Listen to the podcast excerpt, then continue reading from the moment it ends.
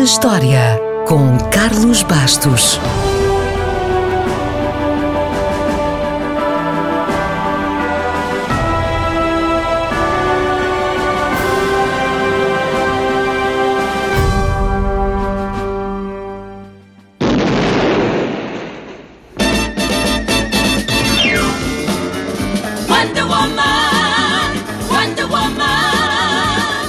A 18 de dezembro de 1976, a Mulher Maravilha fez a sua estreia na ABC. E a primeira vez que os portugueses repararam mais na Mulher Maravilha foi precisamente depois desta série de televisão com Linda Carter. Não sei se ainda se lembra, mas ela rodopiava sobre si mesma para se transformar em Mulher Maravilha. Lembra-se? A série chegou cá uns anos depois, só que o título foi mal traduzido. Em Portugal, a Mulher Maravilha recebeu o nome de Super Mulher.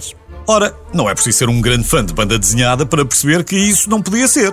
Super Mulher ou Supergirl remetem logo para Super-Homem e para o planeta Krypton. E a Mulher Maravilha não tem nada a ver com isso. A sua origem está no panteão dos deuses gregos. A Mulher Maravilha é a princesa Diana, nascida e criada na Ilha do Paraíso, uma ilha secreta que é a casa de guerreiras amazonas. Ela luta constantemente pela verdade e pela paz e para isso conta com o seu laço dourado da verdade, a sua tiara e as suas braceletes da vitória.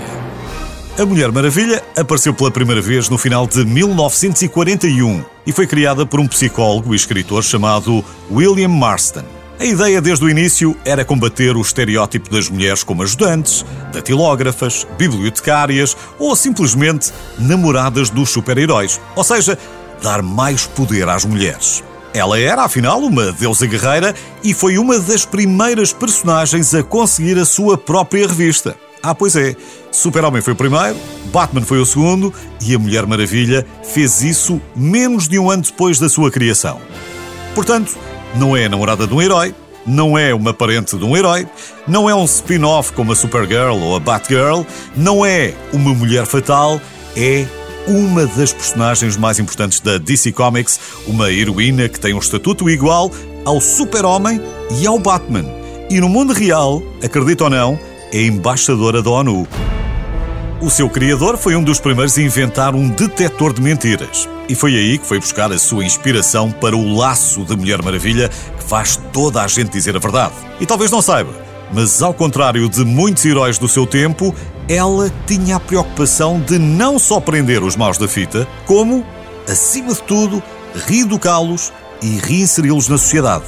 Ao longo dos anos, muitas coisas mudaram. A tiara serviu como bumerangue, as braceletes desviaram balas, teve um jato invisível, depois aprendeu a voar, as sandálias transformaram-se em botas, mas usou sempre calções, nunca saias, embora às vezes não pareça. A única coisa que não mudou foi a sua popularidade e a força que esta personagem transmite a todas as mulheres. Afinal, a Mulher Maravilha não precisa de ser salva.